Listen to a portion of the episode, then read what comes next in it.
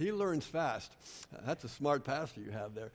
Uh, yeah, it's, I, I, whenever we have multiple services, which has hardly been ever during my life, I always thought the first service is to warm up, and the second one I'm ready to go. At my age, we just did the first one, and now you just get what's left over. But I, I did have an extra cup of coffee that'll help my, keep my tongue loose. Um, it is very good to be back at Merrimack, uh, Merrimack I have said it wrong, Merrimack Valley Baptist Church. Is that the, that the full name? I said that right. Yep. Uh, it's, the, it's one of the only churches in America that every time we come, you spoil us rotten. Uh, it doesn't sound like a real compliment, but it really is. Uh, you folks have a heart for missions. Uh, you take care of us so well. It's, it's been great. Um, I, I, think of your staff. You know, you have Pastor Dave. Pastor Dave is kind of interesting. I've got this mystery of mysteries that I haven't figured out, and that's how do you pronounce his last name? You know, Uh, if anybody can give me some hints after, but I'm just going to call him Pastor Dave. Does that guy, uh, is there anything that guy can't do? I mean, that guy has talent eking out his ears. Incredible. And then we have the new guy on the block, Pastor Greg. You know, he wasn't here last time, so that's why I got invited this time. The last pastor didn't invite me back, so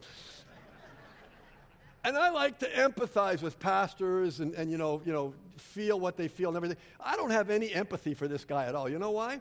He married a nurse. Mm. Every time he gets a boo boo, she comes up and, you know, kisses his boo boo and puts his band aids on and gives him his little shots and wipes his brow. He doesn't even have to pay for it. I mean, soft life.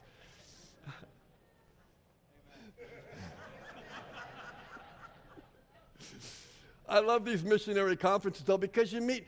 This is an oh, there's Pastor Dave. How you doing? Is it Gee or G or Wow or uh, anyway? Good job, man. Great administrator. Um, I'm supposed to be doing my slides and preaching. I don't know where I'm going here with this, but uh, uh, you, you come to the missionary conferences and you get a variety. I mean, you really get a variety. You have the missionary Gusto, Gusto, I don't even know how to pronounce his name. I don't know what he's doing in Italy. They must really murder his name there. You know, a man that was at retirement age and decided, well, I haven't had enough. Let's go serve the Lord on the mission field. Incredible, which proves you're never too old. Then you have Allie. She's the real shy one here in the front that's saying, oh, what is he going to say about me? Um, we met her two days ago, and it's like we've, she, the, you're never too young. Now, you have to support that lady because where she's going in Japan, it costs more to feed her than my whole family in Brazil. So Let's get behind and support that lady. Uh, and then you have the, the, the, I have another never. You have uh, uh, Ben Johnson. Uh, ben Johnson was never satisfied. God gave that guy China. He's not satisfied. He went to New York where he has Chinese, Japanese, you know, Greeks and Hebrews, and I mean every every race there is. Are there any normal Americans in New York? what a job! Uh, pray for these guys. Uh, and, I, and I'll say it for him and I'll say it for your pastor. Their job today is harder than any missionary on the field today. Uh, America is dying so fast.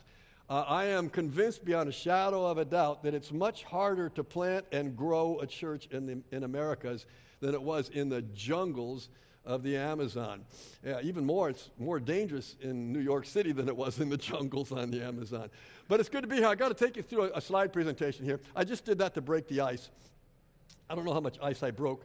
Um, we are on the we have been on the field for 41 years, and, and there's some major changes going on right now. And we did com- contact almost every one of our uh, pastors to talk these changes over. Uh, we are not quitting. We are not leaving. Uh, we are still full time. I'm going to be full time for another two and a half, three years when I hit 70. And then the mission throws me out, and we'll, we'll keep doing the same thing, but without as much money.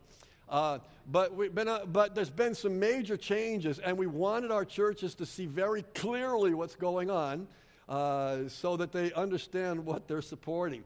Uh, I try to, I, am I'm, I'm not much of a computer geek. Um, my son is a computer geek. He's this brain and IQ. Uh, I, I still say Kim had him all by herself because he is so smart. But um, I wanted to be something modern, so I went to the internet and I decided to get a, a, an artist symbol that would represent our four stages in life. And I got that picture on the left. But after I put that on there, I said, Do I really want to compare my ministry uh, to a nuclear warhead? Um, so then uh, we went to the moons, and that represents our four phases of ministry that, we're, that we've been through uh, during our years. And you notice we're still, we still have light to shine. It just isn't as much energy or light as when we first started. Um, uh, did I do something wrong?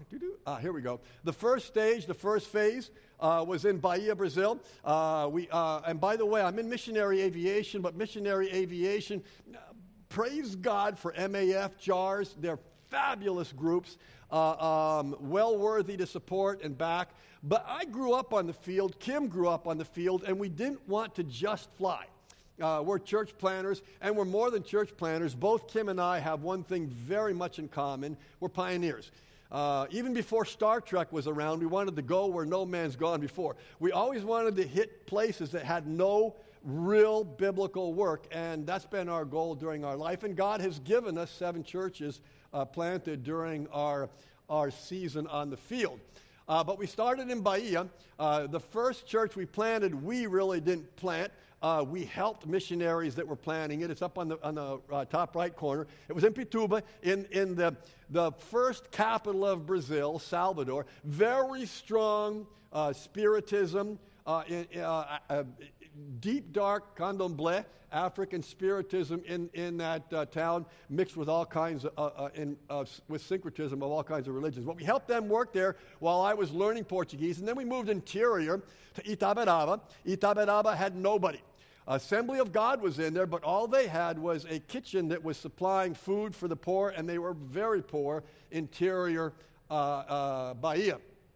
Well, seven years later, the result was the church down at the bottom right hand corner, Hope Baptist Church, which had about 150 people in it and, uh, uh, and their own Brazilian pastor.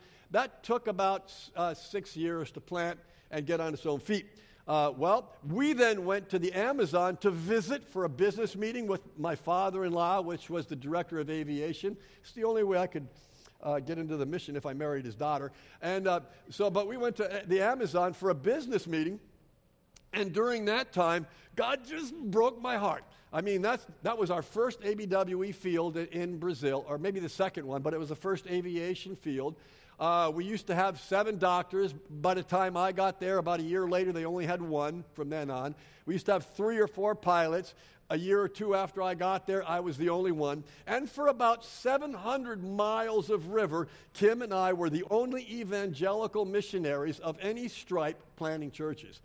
Very needy field. Uh, it was great. Uh, it was our, our paradise years uh, in Brazil. Uh, and um, the first church we planted, we really didn't plant. It was already there, but uh, the missionaries had turned it over to Brazilians. It's pictured on your right in the middle. Had turned it over to the Brazilians. The Brazilian pastor stayed for only two years and then uh, buzzed out of there. And by the time we got in there, uh, the church was down to only about 20 people. Uh, the youth group only had about five, of which four were my missionary partner's kids. Uh, but God turned that work around uh, by His grace. And uh, about 12 years later, uh, we had another 130 uh, uh, in the membership, plus, vi- uh, plus visitors. They had their own Brazilian pastor. And we had a youth group that was quite large. Our youth groups ran between 50 and 100 youth uh, in, in the Amazon. it was, it, they were great. that's our house up on the left, by the way. Uh, uh, that we lived in, uh, it, it, floats on the river. Then we moved downriver to São Paulo de Olivença. Uh, São Paulo de Olivença is the Catholic mega center of the Amazon, uh, uh, Amazon River outside of the capitals. And I have to again rapidly put in here when I say Catholic, don't think American Catholic. these, the, the Catholic of Brazil is so into syncretism and so, I mean, they even have statues of Eshu uh, which is Satan, uh, in the Catholic Church. Even the American Catholic does not recognize uh, the Brazilian Catholic. Very, very strong. They rule in the Amazon. That was their, their center place where they had the, a house for the bishop and everything else. And it was so strong there that Kim and I literally for two and one half years had to rent a room in a hotel to start our work there uh, because they, nobody would sell, nobody would buy. Uh, it was a, a, a slow start work. Again, we were the only evangelical work of any kind in that town. But about 12 years later, left pictured in the middle and left at the bottom, uh, the Berean Baptist Church was born and grew. They had about 150, of which, and a Brazilian pastor, and a school, uh, and everything else. God just worked some, some mighty things there. Plus, uh, the fact we also, during that time, worked the Indians very heavy. All the greatest missionaries, in my opinion, ABWE ever had in the jungle were leaving. They were retiring, they had health problems. The last, I was going to say the last old geezer, but I'm there. The last guy that was there uh, worked the Indian tribes, uh, had about 14 of them that he worked uh, uh, of Tikuna Indians, and he came to me, and, he, and he's already past retirement age and still working there. But he says, My wife is getting disoriented, and she's falling a lot and losing her balance. She fell in the bathroom and broke her arm and everything else. He says, So we're really going to have to go home. And he said to me, just like this By the way, it's God's will for you to take my job. And then he walked away. He didn't say, Will you pray about it? He, it's God's will. oh, who are you? Uh, I had the airplane. The airplane gives you multiple works. You know, going to one of those tribes, it would take about eight hours by boat. In the airplane, about 10 minutes. Uh, so I, I, said I'm all for it. So for most of the time we were on the Amazon, two times a month, we'd fly down to three different locations where we had a student body of 80 to 100 uh, Indian leaders that we would train in the Bible. Uh, it was really fabulous. I love the Amazon so passionately uh, that I actually said to Kim, I'm going to live, I'm going to die. When, when I die, just put the body in the river, lighter fluid, you know, and we'll go. But God's thoughts are not my thoughts, and my thoughts are not God's thoughts, and God had another plan. I said to God, I said, you know, uh, uh, uh, it's, I mean, I said to Kim, it's going to take an act of God to get me out of here. Uh, God touched my wife. Um, physically, she had two problems that were physical problems. I'm not going to go into the, the history at all, but they were working against each other. One could be fatal, but needed, but handled with antibiotics. But antibiotics would just, you know, mess with her really bad. And it got to the point where a doctor came to me and he says, Al, you need to pray about this. It's either Kim or the Amazon. I said, Amen, decision made. Um, but I'll tell you. Uh, I, I, understand Pastor Jamie and his wife, uh, who also were on the field. There was nothing more painful in our life than leaving that Amazon. I mean, there is so much need for missionaries and, and, and, people to work in the jungle, and there were so few people. We had two pilots that remained in my place. They're now gone. The last of them just la- last, la- la- left last month. Uh, so, uh, we had to leave the Amazon and we moved all the way across the country, stage three, uh, to Fortaleza. I mean, literally, all the way across. It's about 3,000 miles. Uh, east to west, and it was a place of all these beaches and everything. But mm, Kim and I don't like the beaches. It's big city. We're jungle people, and we were in a church in the middle picture there that we weren't doing anything but attending church listening to sermons, uh, uh, uh, listening to Sunday school classes. And uh, uh, I went there because they, they wanted me to open up some biblical counseling training, which God also blessed really greatly. and we started with these one a time year, one time a year conferences. Uh, to give biblical counseling training at that church. And we started with about 12 people, and last year they had about 500. Uh, and then from there, they asked us to go into the seminary and start a master's degree in, in, uh, in the seminary in biblical counseling. We started that, and not only did that one flourish, but our seminary down south also asked us to teach there. So we were teaching in the two seminaries. But I, I, I like to say here, I believe I have Jewish blood in me, and, and, uh, um, I mean the Jews that were in the wilderness, because I was practicing my, my favorite pastime uh, murmuring. And, you know, I, I don't, I want I'm a missionary, I'm a church planner, I, I don't want to only teach. Uh, well, God, in all of His mercy and patience and everything, um, uh, still uh, gave me a job, uh, and, but He wanted to prove it was His. He gave me a chance to start, Kim and I, a chance to start a church. Now, we talked Bahia seven years, Amazon 12, 14 years each church. This church was on its feet with a pastor in two years. Uh, even with COVID, COVID came in.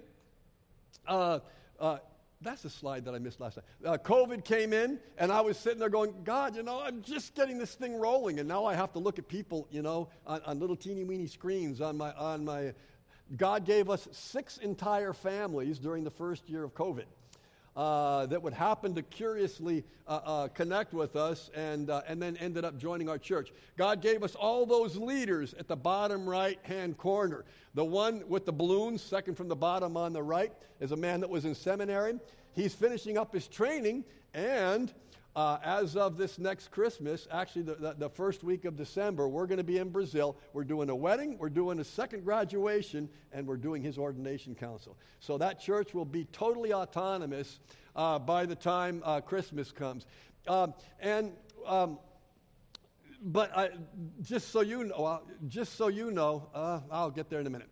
Uh, anyway, COVID came in and changed all of our plans, but uh, we have the two seminaries now, and things were rolling along pretty good. Uh, and then uh, the health problem came up again. The last two years on the field were very tough for Kim. The last year was very tough for Kim. Uh, she basically was living in our room, which was our bedroom and our study and everything else in one with the air conditioning. And it got so bad that a specialist in the States that ran a total battery of tests says, Al, um, you got to make a choice. Uh, and how God works, you know. Uh, we're jungle people. So he p- took us to a city where I think there's a demon behind every steering wheel. It's the worst drivers in the whole country. The first week, a bus came through my wife's door of my new car and said, Oops, I didn't see you. Um, and he took us where the beach. And I think God did that to make it easier uh, to exit the country. Uh, so we are now home. I forgot to mention this in the first service. You get extra. You don't have to give any offering or anything for it. But uh, we will not be going back to Brazil because of her health. However, well, I, I added one more negative. I will never again get to plant a church in Brazil. And that breaks my heart too. But God's plan is better than my plan. But we're now full time in two seminaries. I mean, four semesters a year in each seminary, teaching through Zoom, and I go back three or four times a year and visiting to do the practical part of the teaching. And so uh, our work goes on, uh, and, we, and, and we're full time in that work until uh, 70. So we're home now in Georgia at what the aviation base was. We're working in the seminaries. I'll pop by here as fast as I can. Uh, last slide that will show you. Uh, these are the men that are working with me. There's only eight men in Brazil that are trained to be able to teach uh, our master's degree. To teach our master's degree, number one, you have to know the material. Number two, you have to have a doctor's degree uh, on that level. These are the only men in the whole country uh, that can do that. And, and, and it's been a rich blessing. And we could have never done it again without Zoom. Uh, we couldn't be moving uh, uh, teachers from North to South Brazil.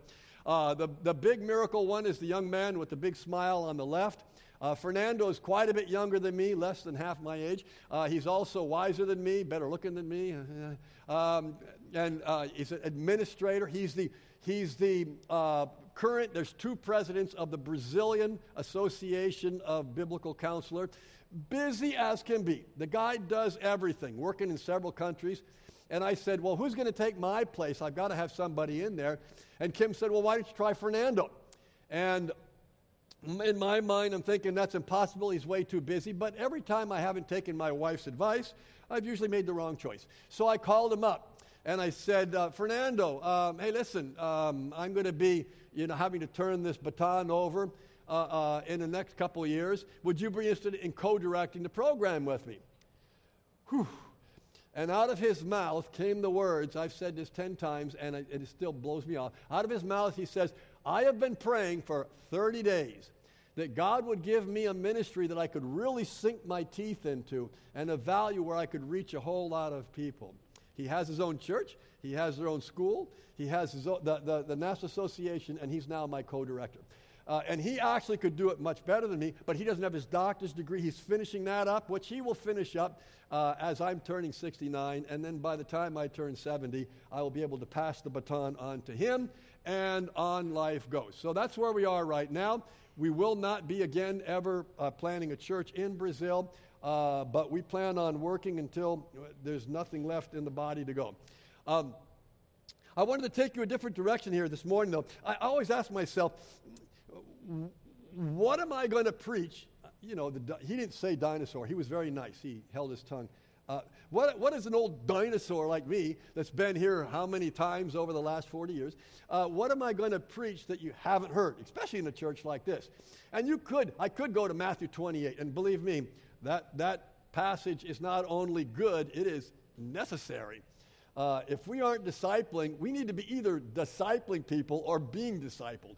Uh, everybody in the church should be doing that. Your pastor's job is only to equip you so that you can do the ministry.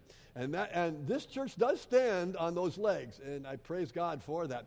Uh, but uh, Matthew 28, Acts, we're witnesses here, Judea, Jerusalem, Judea, Samaria, the uttermost parts of the earth. But what, what could I preach that would challenge the people? And I thought, well, I am going to go Al Yoder's life experience.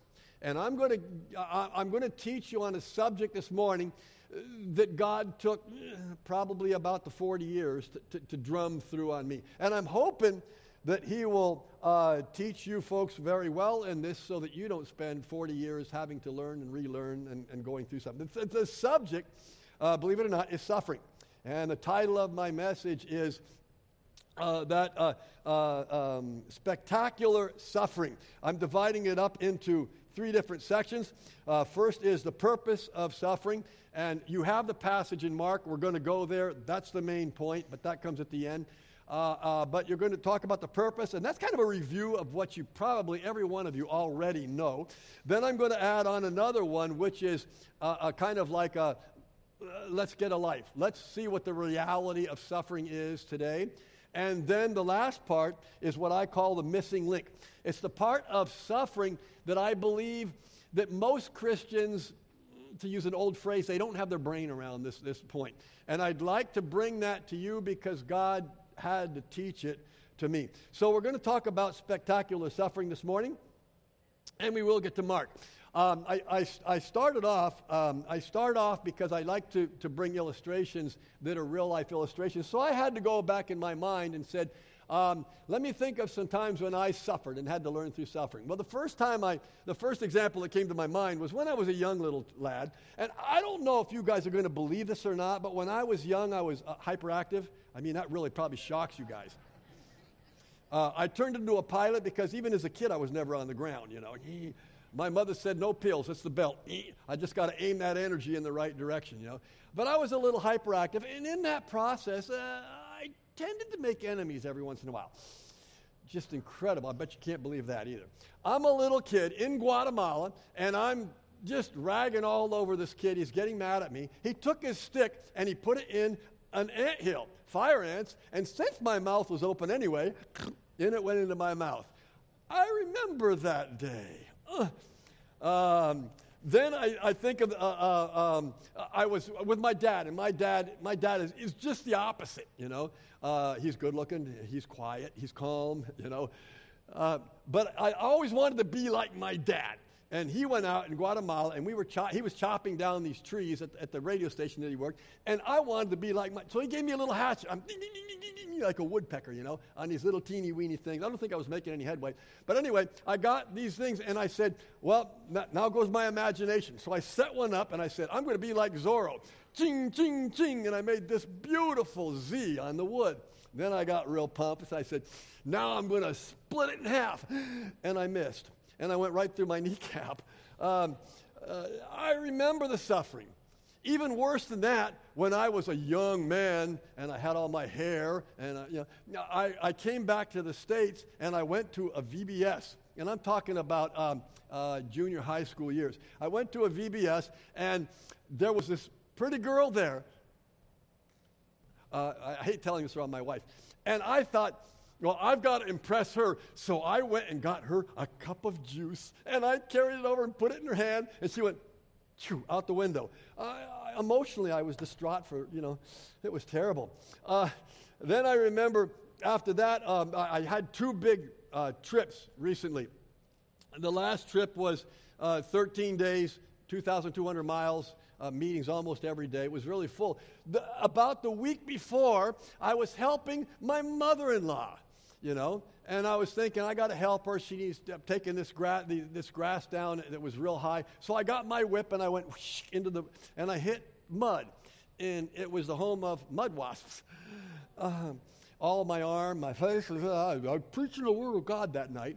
Um, and then just before the trip, I got into poison ivy. So for the next two weeks, I was, you know, my chin was itching, my arms were itching, my body was itching.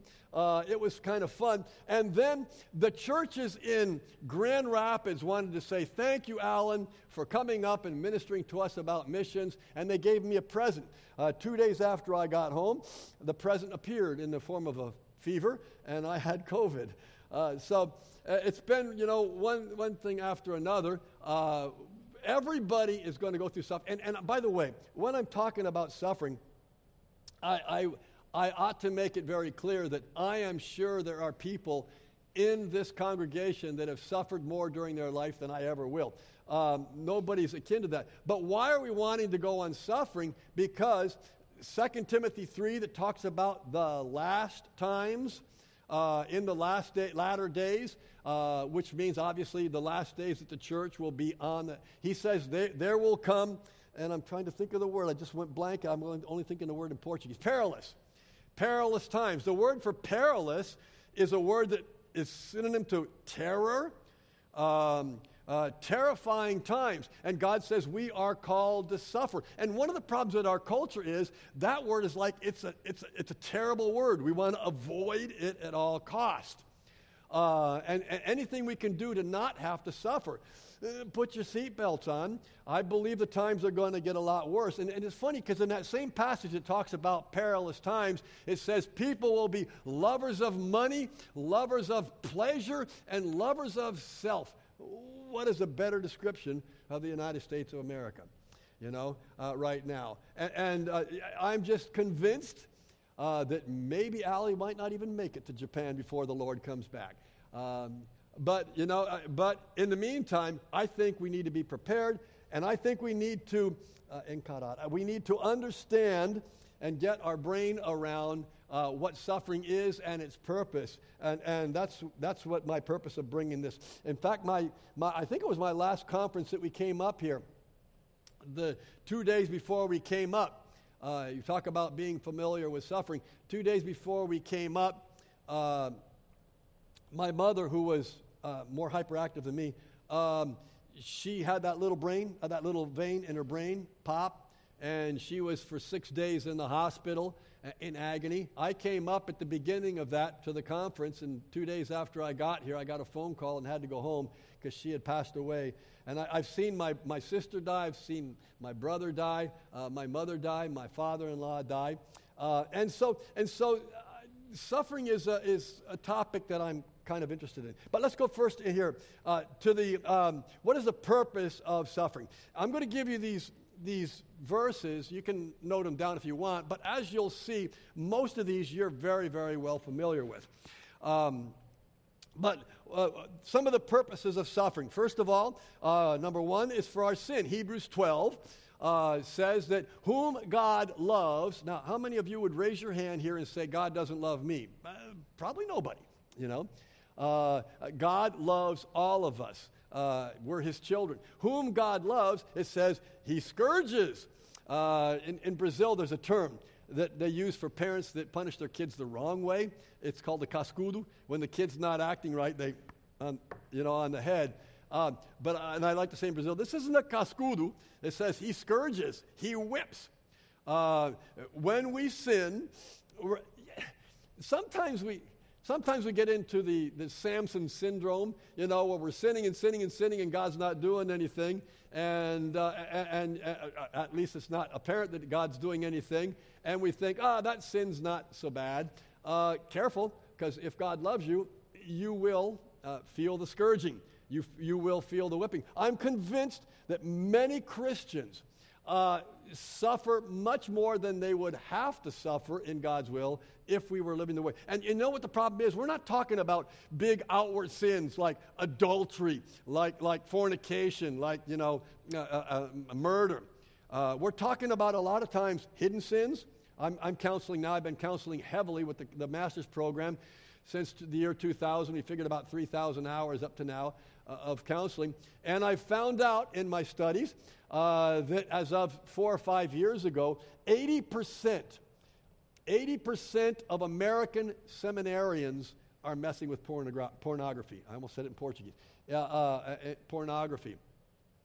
Uh, 20, 60% of pastors that were interviewed by Christianity Today anonymously admitted they were into pornography. We're talking about sins that gut, gut the family, gut the church, uh, uh, ruin marriages, and nobody really knows what's going on.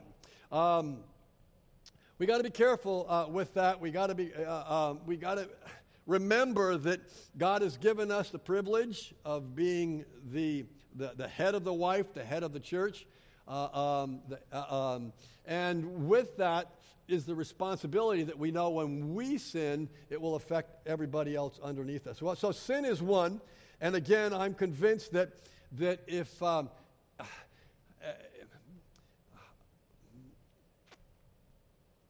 I'm sorry, I, I, um, I drew a blank there for a second. We'll go to the second one. The second one is in John 15. It says, We suffer uh, to increase our usefulness. John 15, a passage I really like I am the vine, you are the branches. And in the middle of that, he's saying uh, uh, to the, uh, the uh, uh, Christ is the husbandman. He comes in and he cleans. cleans the vine. Now, that doesn't mean with soap and water. The, the idea is, is a pruning. I worked at BBC uh, for many, uh, many years on the grounds while I was going to school there. We had to plant lawns, we had to plant plants, and, and I knew that several trees with flowers and things, if they, if they weren't producing, you'd go up there and, you know, and you'd prune it, and then they would, they would blossom. Hebrews talks about getting rid of the sins and the weights. There's many things in our lives that keep us from being as effective as we possibly could be. Um, uh, and God is going to use suffering it hurts, but to take uh, to get rid of those kind of things in our lives. Uh, maybe it's uh, uh, the extremely expensive car. Maybe it's the toys in our basement. Uh, maybe it's debt. Uh, things that, that, that aren't in, in, in themselves sin, but that are keeping us. From, when I teach the youth in Brazil, we have a, a program for um, a discipleship program, especially for youth. And when I'm working with the youth, um, I, uh, we have what's called the LPS, the Life Purpose Statement. Why did God put you on this earth at this time in this place? Why do you think God saved you and, and what direction you're going? And we work through them, uh, work through that with them for several months. But once they've got that in line, then it's a lot easier to decide what we're going to do and what we're not going to do, make decisions on the side of the weights. Um, then uh, suffering is also used. Number three, I mean, it comes because we're in a, a malfunctioning world. Romans 8 28 says, The whole creation groans, uh, like my Ford Escort's transmission. Uh, the whole creation groans. Things just aren't working the way they're supposed to work. Uh, I love the Amazon. It's, it's to me, it's the prettiest place in the world. Get up after a rain in the morning and get up in the air, and the, and the clouds are coming out of the trees, and the macaws are flying two by two uh, under the wing and everything. It's just gorgeous. We love the rain, 500 inches of rain every year in the Amazon. It's, it's beautiful, it's gorgeous, but you know, every once in a while, one of those Amazon storms hit, and they usually have winds of 35 to 40 miles an hour. Once one came up the valley and took off a third of my roof uh, and uh, then dumped six inches of rain in my house. Uh, so it, it, doesn't work like it's supposed to. Uh, nothing in the world is working like it's supposed to. So many times we suffer because of that. I had just finished painting a, a car for my, my child. I like buying junk and fixing it up and then uh, supplying my kid. And I, I, got this little Datsun 210 and painted it. It was just as gorgeous as could be in Indiana. Parked it next to my house, and they, I, heard the warnings that the sirens going off. Oh, there's a big storm coming in. It wasn't rain, it was hail. And all of a sudden, my Datsun looked like it had acne. You know, I mean, it was just all pocked up and, and, and messed up. Uh, the world doesn't work like it's supposed to. And sometimes that will be the cause of some extra suffering. Another reason, um, the sins of others. Uh, Jonah. the man of God, you know, uh, the man that God had chosen to, to, to, to, to save and work with a whole bunch of people. Uh, jumps on a ship. Uh, he's sleeping at the bottom of that boat uh, while the sailors who aren't Christians are throwing away all their money, you know. Everybody was suffering because the man of God. And I like to point that out, especially to us men. Again, men, um, I'm, I'm harder on men than women because I am one. And I, I, I recognize our faults and our weaknesses. Uh, men, you have to remember that, that everything we do will affect those around us. I gave that example. But there's a, a 1 Peter uh, 3 7 is the, is the, the uh, uh, is in a, the part of the chapter that gives husbands responsibilities and wives responsibilities. In verse 7, it says we're supposed to honor. Uh, we're supposed to treat them like the weaker vase, with a precious vase, you know. Uh, we're supposed to be, uh, treat the women with dignity. And, and, and the thing that really gets me is the very last sentence. It says, So your prayers will not be hindered. Uh, we live in an era where mostly girls are cutting themselves with razor blades. We live in an era where scripture is twisted. Oh, we can watch pornography because to the pure all things are pure. We live in an era where everything just seems to be, you know, what is, who is the Christian man that doesn't want God at your side, ready to hear your plea and answer your prayer? And I'm convinced that many families are weak and many churches are weak because the head, the man, has sinned that he's not taken care of. And now God is not listening or answering those prayers. Uh, be careful, men. Uh, when we sin, our whole family is going to take it. Um, sow and reap, Galatians 6 7. Uh, we live in it, uh, uh, uh, we suffer because we're going to reap what we sow. I, I, had a, I had kind of a hot temper, and I never really exploded on my wife. Um, I, I, mean, yeah, I never really exploded on her, about her, because of her uh, it, it, would be impossible. She's perfect. Um, but um, I would come home, you know, as a pastor with all the burdens of the world on my shoulder, and oh, it's just so bad, and grumbling and everything, and I'd boom, uh, blow up at home. And there's my wife with tears coming out of her eyes, my kids hiding behind the couch, you know. Uh, and, uh, it, got, it got to the point where it was pretty bad. Well, w- once I came in and I, I was so mad, I, I punched the door and broke the door and broke my finger. And, and you know what? I actually left that door broken for quite a while to remind me, look how stupid you were, you know? Uh, but, you know, it, you, what you sow, you're going to reap. And that, that includes not only stuff like pornography or anger, that includes gossip, that includes all these different sins, outright or, or, in, or inside, uh, that are going to come back to bite us are going to come back to bite us. Uh, the sixth one, uh, sometimes we uh, suffer for the advance of the gospel. Philippians 1.12, where Paul said, you know, what happened to me, but, you know, I'm glad because it went to the furtherance of the gospel. Um, I think of one of my heroes, Nate Saint. Uh, him, he, and uh, four other men uh, out there uh, trying to reach these Indians, dropping them packages, inventing all kinds of stuff. And finally, they touched down on that beach and uh, were murdered, every one of them. And the whole world was shocked. These Indians are so salvage, and these missionaries went in there. But then what happens? Just a little bit later, the wives walk in with their kids and win people to the Lord. And God used that, that, that terrible suffering to give the Auca Indians a chance to, to receive Christ as their Savior. I think of our life. I work, was working as hard as I could. Uh, with everything I could in the Amazon. And, and we were pouring ourselves into the work, and we loved the work. And the Amazon was our paradise, and our house was our paradise, and we were seeing fruit. And then my wife uh, uh, uh gets sick. Uh, it was very hard to leave the Amazon. And God had to do that because through that suffering, we moved to northeast Brazil, where there was no biblical counseling of any type in the whole uh, eastern quadrant of the country.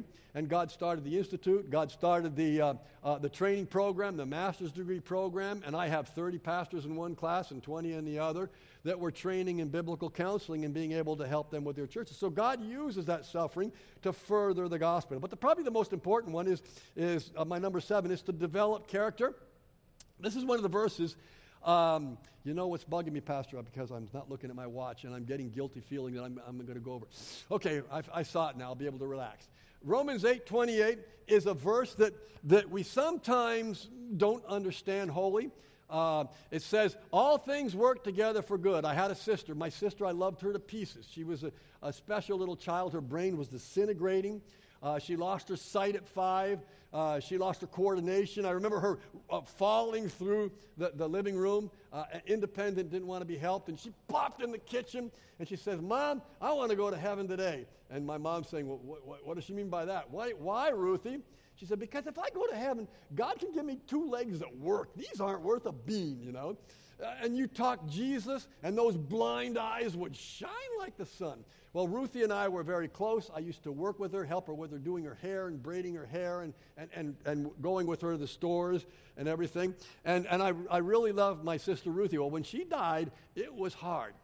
And I'll be honest, there's times where you look at those verses and you say, mm, I wish it wasn't in there. What's the good out of Ruthie's death? Then I had my brother, little Tim, who was just a little angel. Everybody loved Tim. Everybody looked at me and prayed for my mother. She was the most prayed, prayed for woman, you know, every time they saw me. But Tim was this little perfect little Timmy, a uh, little quiet. He got into high school, he got into drugs, he got into drinking, and boy, does that alter you. And he ended up at 31 dying of hepatitis A, B, C, D, and HIV and everything else. Uh, and I said, This is for my good and then my mother, who in her 70s had teens in her house almost every night, sleeping, eating pizza, whatever they want. It's open house. Oops, excuse me. It's open house. Uh, and, and, and, then all of a sudden, six days later, she's in heaven. And then my father in law, uh, who came down to take a pilot's uh, place that was on furlough, and he met with us one week. We were supposed to go up and, and have Christmas with him the next week. And the day we flew in, he had passed away. And, and you say, that's for my good? What kind of suffering, what kind of suffering are you going through? Be honest. Do you say, oh, that hurt? Boy, that was for my good. I'm so glad that happened, you know? Well, one of the problems is because we're really not, we're really not understanding the verse. It doesn't say, uh, um, um, for all things work together for good. So that means this one was really bad, but God's going to find something good to bring out of that. No, it doesn't mean that. So, how do we understand the good? We go to verse 29, which says, He has predestined us to be like Jesus Christ. So, anything that's bad that comes into my life, and I'm not talking about the punishment for my sin, I'm talking about I'm a victim. Uh, uh, I lost my job, I have a rebellious child. Anything that's bad that comes into my life is for my good.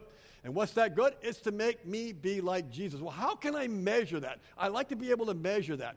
Okay, well, uh, my favorite passage is Galatians uh, 5, the fruit of the Spirit. The fruit of the Spirit is what the Spirit of God produces in my life. Love, I don't produce it myself. I want to be more loving. Okay, now I'm more loving. No, God produces it in my life. It's, it's love, it's joy, it's, it's patience, long suffering, it's goodness, it's meekness, it's self control. Those are the fruit that God produces in my life through the, the, the trials uh, that, that, that come into my life. So, next time, are you ready? Next time we go through something very painful or very difficult, and it's really hard and it's really painful, we ought to be asking, first of all, we ought to ask, uh, Am I living in sin? Did I need to confess? But if not, you're really trying to grow, you should be asking, What was the fruit of the Spirit that was so weak that God gave me that rebellious child? Hmm. What was the fruit of the Spirit that was so weak in my life that God gave me that husband that just, you know, doesn't treat me right? Uh, what was the fruit of the Spirit that God's trying to develop in me by taking my lifetime job away from me and I'm now unemployed? Uh, that's what the purpose of that, that passage is, and we, and we miss it a whole lot. And I might ask you, when was the last time you went through a mighty trial? Did you stop to say, What fruit of God is He trying to produce in my life? Second point, and this will be very fast, let's talk about the truth about suffering. And this one, eh, I'm kind of scared to, to, use because, again, I know that many people have suffered far more than I will ever suffer in my life. But on the other hand, Uh, I'm leaving tonight, so you can't throw stones at me. Um, America is the land of the plenty. America is the land of everything. You need to just, just go around um, uh, and um, Mr. Go, uh, my son's father-in-law, is Chinese, and he supplies. Uh, uh, uh, when when my son married his daughter, Chinese families, families marry in, in, in China, not just the couple. So I had to go over there for a, a, year, I mean, for a month, and he had to come and live with me for a month. And during that time, and I mean, he was, with, if, if, if it was the bedroom or the bathroom, everything else, he was with me at my side. And we were visiting churches. And I said, Mr. Go, I said, can you give me an example, I mean, uh, what you really think of American Christians? He says, uh, American Christians uh, need to suffer more. Mm. And that was kind of a, a hard thing to bite, you know. And uh, in China, uh, you, you, don't find fake Christians, or you know, uh, you're going to suffer if you're going to be a Christian. And he realized that one of the problems with us in America is we really don't have a lot of suffering, and maybe that's the reason God's taken us the way we're going. My favorite chapter on suffering is Hebrews 11. Um, Hebrews 11 is the, the, the heroes of the faith you know, and it brings Abraham and it brings all these heroes of the faith. And, and then at the very end, at verse 35, he says, Women receive back their dead by resurrection. And if, if that were me, I would be saying, Wow, hallelujah, great, praise the Lord. But then reads the next sentence. But some were tortured. Hmm. How many of us have been tortured for our faith? And then read the next sentence and this is the one that, you know, this is, they the Bible is a sword. This is the one that kind of sticks. Some were tortured, refusing to accept release. That makes your liver quiver. Uh, we're just the opposite in our culture. There's suffering, I need a pill. We're suffering, I need something. And I'd like to see all the suffering go too. But we are so addicted on living a, a, a, a life without suffering uh, get, gets us into trouble. These people were suffering, they were tortured, and they didn't even, they thought it was a privilege to suffer for Jesus Christ. Verse 36 others were mocked. Well, I've been there. Flogging. Well, my mom hit me a lot. Chains, imprisonment. Nope, I've never been there. Uh, killed with the sword, sawn in two, stoned. I've never been there. And he's mentioning all these people that, that are the heroes of the faith, enough to write them in the Bible. Skins of sheep and goats, no Nikes. Destitute, afflicted, mistreated. And then the next phrase, of whom the world was not worthy. Hmm. We don't know terrible suffering for our faith, and we may be there during our lifetime. We, I am convinced we will suffer more if we stay true to God. And that's why this third step is the most important to, to get our brain around. The missing link in suffering. And that takes us to Mark, Mark chapter 6. I'm only going to read a couple verses because obviously I don't have time to do them all. Uh, starting at verse 45, immediately he, he, he had just fed the 5,000 people. Now you can imagine how long it took 12 disciples to, to hand food to 5,000 men, not counting their wives and their children. Uh, they're exhausted, they're tired, and what does he do? He says, Go in the boat and row to the other side. And he went up and took a nap, right? he went up to pray, and he prayed, and he prayed, and he prayed. But it says, immediately after, he made his disciples get into a boat and go before him to the other side. Now, the Sea of Galilee is big. I believe it's 20, 25 miles. I'm not really sure. Uh, but I know that in the nighttime on the Amazon, I've been in storms and you can't see your hand in front of your face. And if it's just if it's just a matter of looking out over the ocean, you can still only see about 12 miles. And here they're out there about 12 to 15 miles at night in the storm and they're battling with everything they can and losing the battle.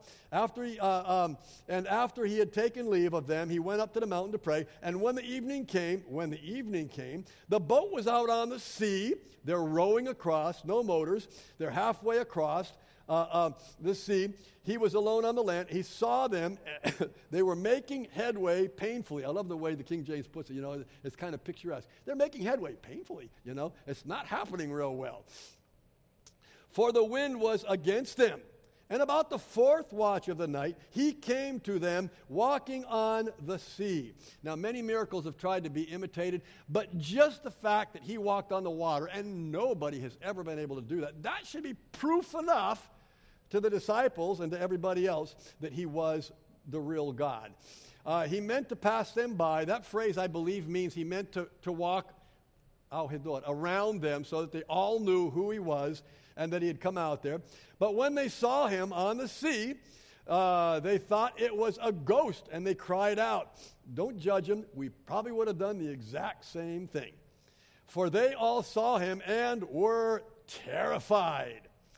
Uh, now they're on the storm. They're in the, at night. They, they don't have any sump pumps in their boat. Their boat's probably filling with water.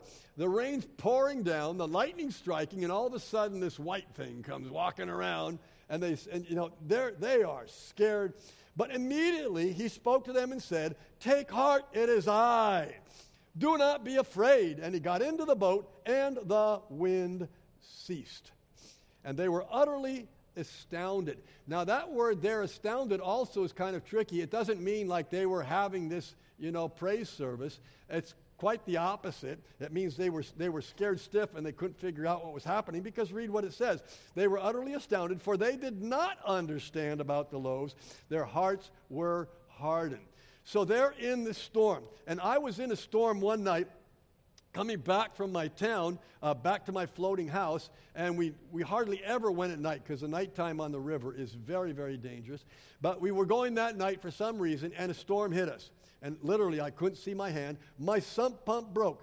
And, I'm telling you, the boat started to go down, filling up with water. I'm trying to gun it through this little galley with using a GPS to make sure I don't hit anything on the way in.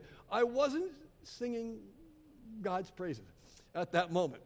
Uh, and uh, it was frightening. And, it, and I was thinking, my family, my kids, everything could go to the bottom tonight.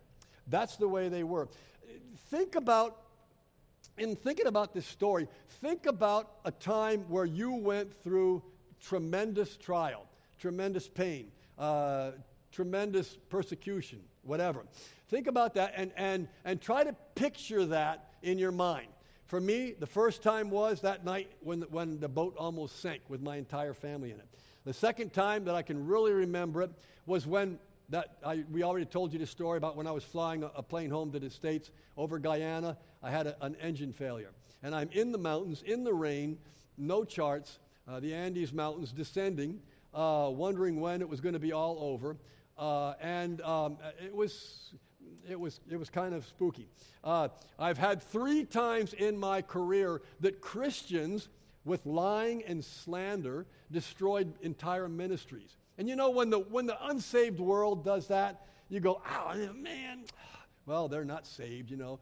But when it's friendly fire, you know, it is exceptionally painful. I've been there. Maybe it's a rebellious child. Maybe it's loneliness. Uh, maybe it's something like what I have, the old age creepies, which means the brain says, let's go do this. And the body says, uh uh-uh, you know, uh, it's not going to happen. You know, maybe it's some kind of trial like that. This, answer me a question. Have you ever come, and be honest, you don't have to raise your hand, okay? Just, just think the answer. Have you ever come to the point in your life it, eh, during a fiery trial where you actually said, Where's Jesus? uh, does Jesus really care? I got down on that river in Guyana. It took me 25 minutes through the storm, descending in the blind, broke out over the river, put the airplane on the river, got it tied up to the land. And what was the first thought that this mature missionary was thinking? Why me, God? I had my devotions this morning. You know, I kissed my wife goodbye. Don't you care? I mean, it just saved my life, but I'm still, you know. Don't you care? Have you ever been to that point where you say, Is Jesus there? Does, is Jesus, does Jesus really care? Was he really there? Now we got to remember, our theology says one thing, our life doesn't always back that. God says in Isaiah, uh, God creates good and God creates COVID, calamity. Uh, it says God turns the heart of the king in the direction he. That means that all the stuff that's coming out of Washington is because God wants it to happen. Ouch. Uh, uh, God made the evil man for the evil day. God is totally sovereign, and God is totally sovereign. He, nothing catches him by surprise over all of our calamities. So, what do we do when we start? Paul Tripp, he's one of my favorite uh, preachers and teachers and counselors. I got to know him pretty well. And uh, he once said this on this passage God will take you to where you have never been to do things we could not do for ourselves. I could stay an hour giving you examples of where God let the, the, the job become 100% totally impossible. And then He did it.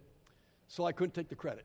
And God is going to take us, even in suffering, to places we don't have no way of, of, figuring out what's going on. We're totally perplexed because He wants to do what He wants to do in our lives. So, when did Jesus, the big question is, when did Jesus start caring for those? And this is the key, this is the main point. point, and with this I'll finish. When did Jesus start really caring for the disciples? Was it when he was out you know, on, on the sea, walking the sea, and he saw the boat, and he saw it rocking, and he saw the rain coming in. Oh, man, look at them. They must be terrified. No, it wasn't then when he started caring for them. Was it when he decided to walk on the water? Whoa, they're in trouble. I'm going to walk on. No, it wasn't then when he started caring for them. Was it when he heard their cries? Imagine 12 miles away and he's hearing them cry out in the storm.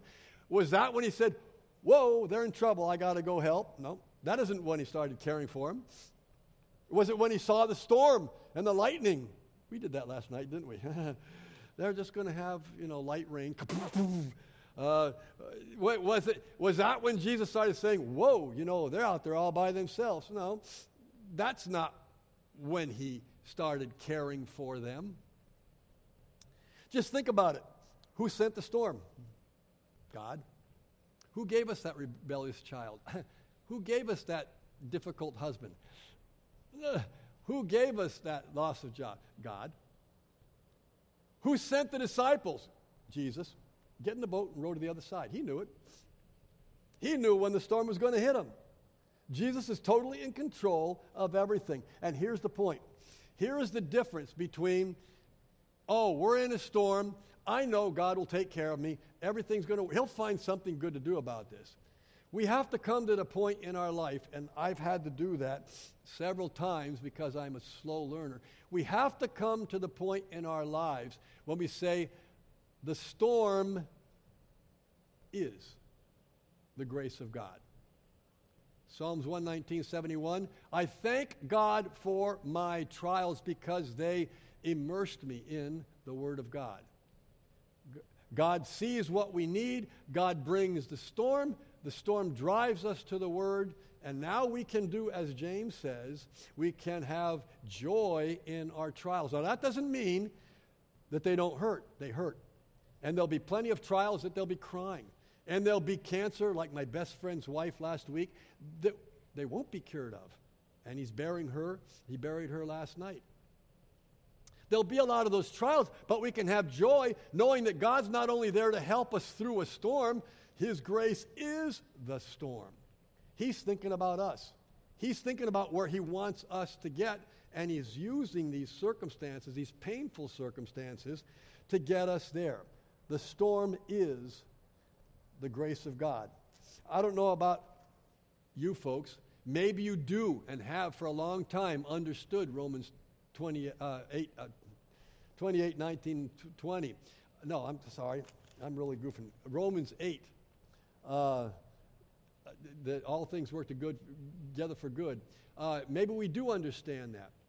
But I'd like us to get to the point and without having to learn it as many times as I did, that when a storm comes, we can clearly see that storm is God's grace on my life.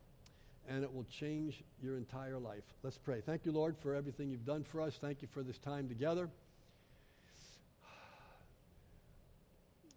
Father, forgive my stammering tongue and brain. Uh, but Father, that everybody in this room, uh, as I have had to also learn, can see what is the important part, can see what you're trying to tell us, that nothing happens in our life without your design, and that every one of those storms is your grace given to us in our lives. Thank you for loving us. It's hard to say, Lord, but thank you for the suffering.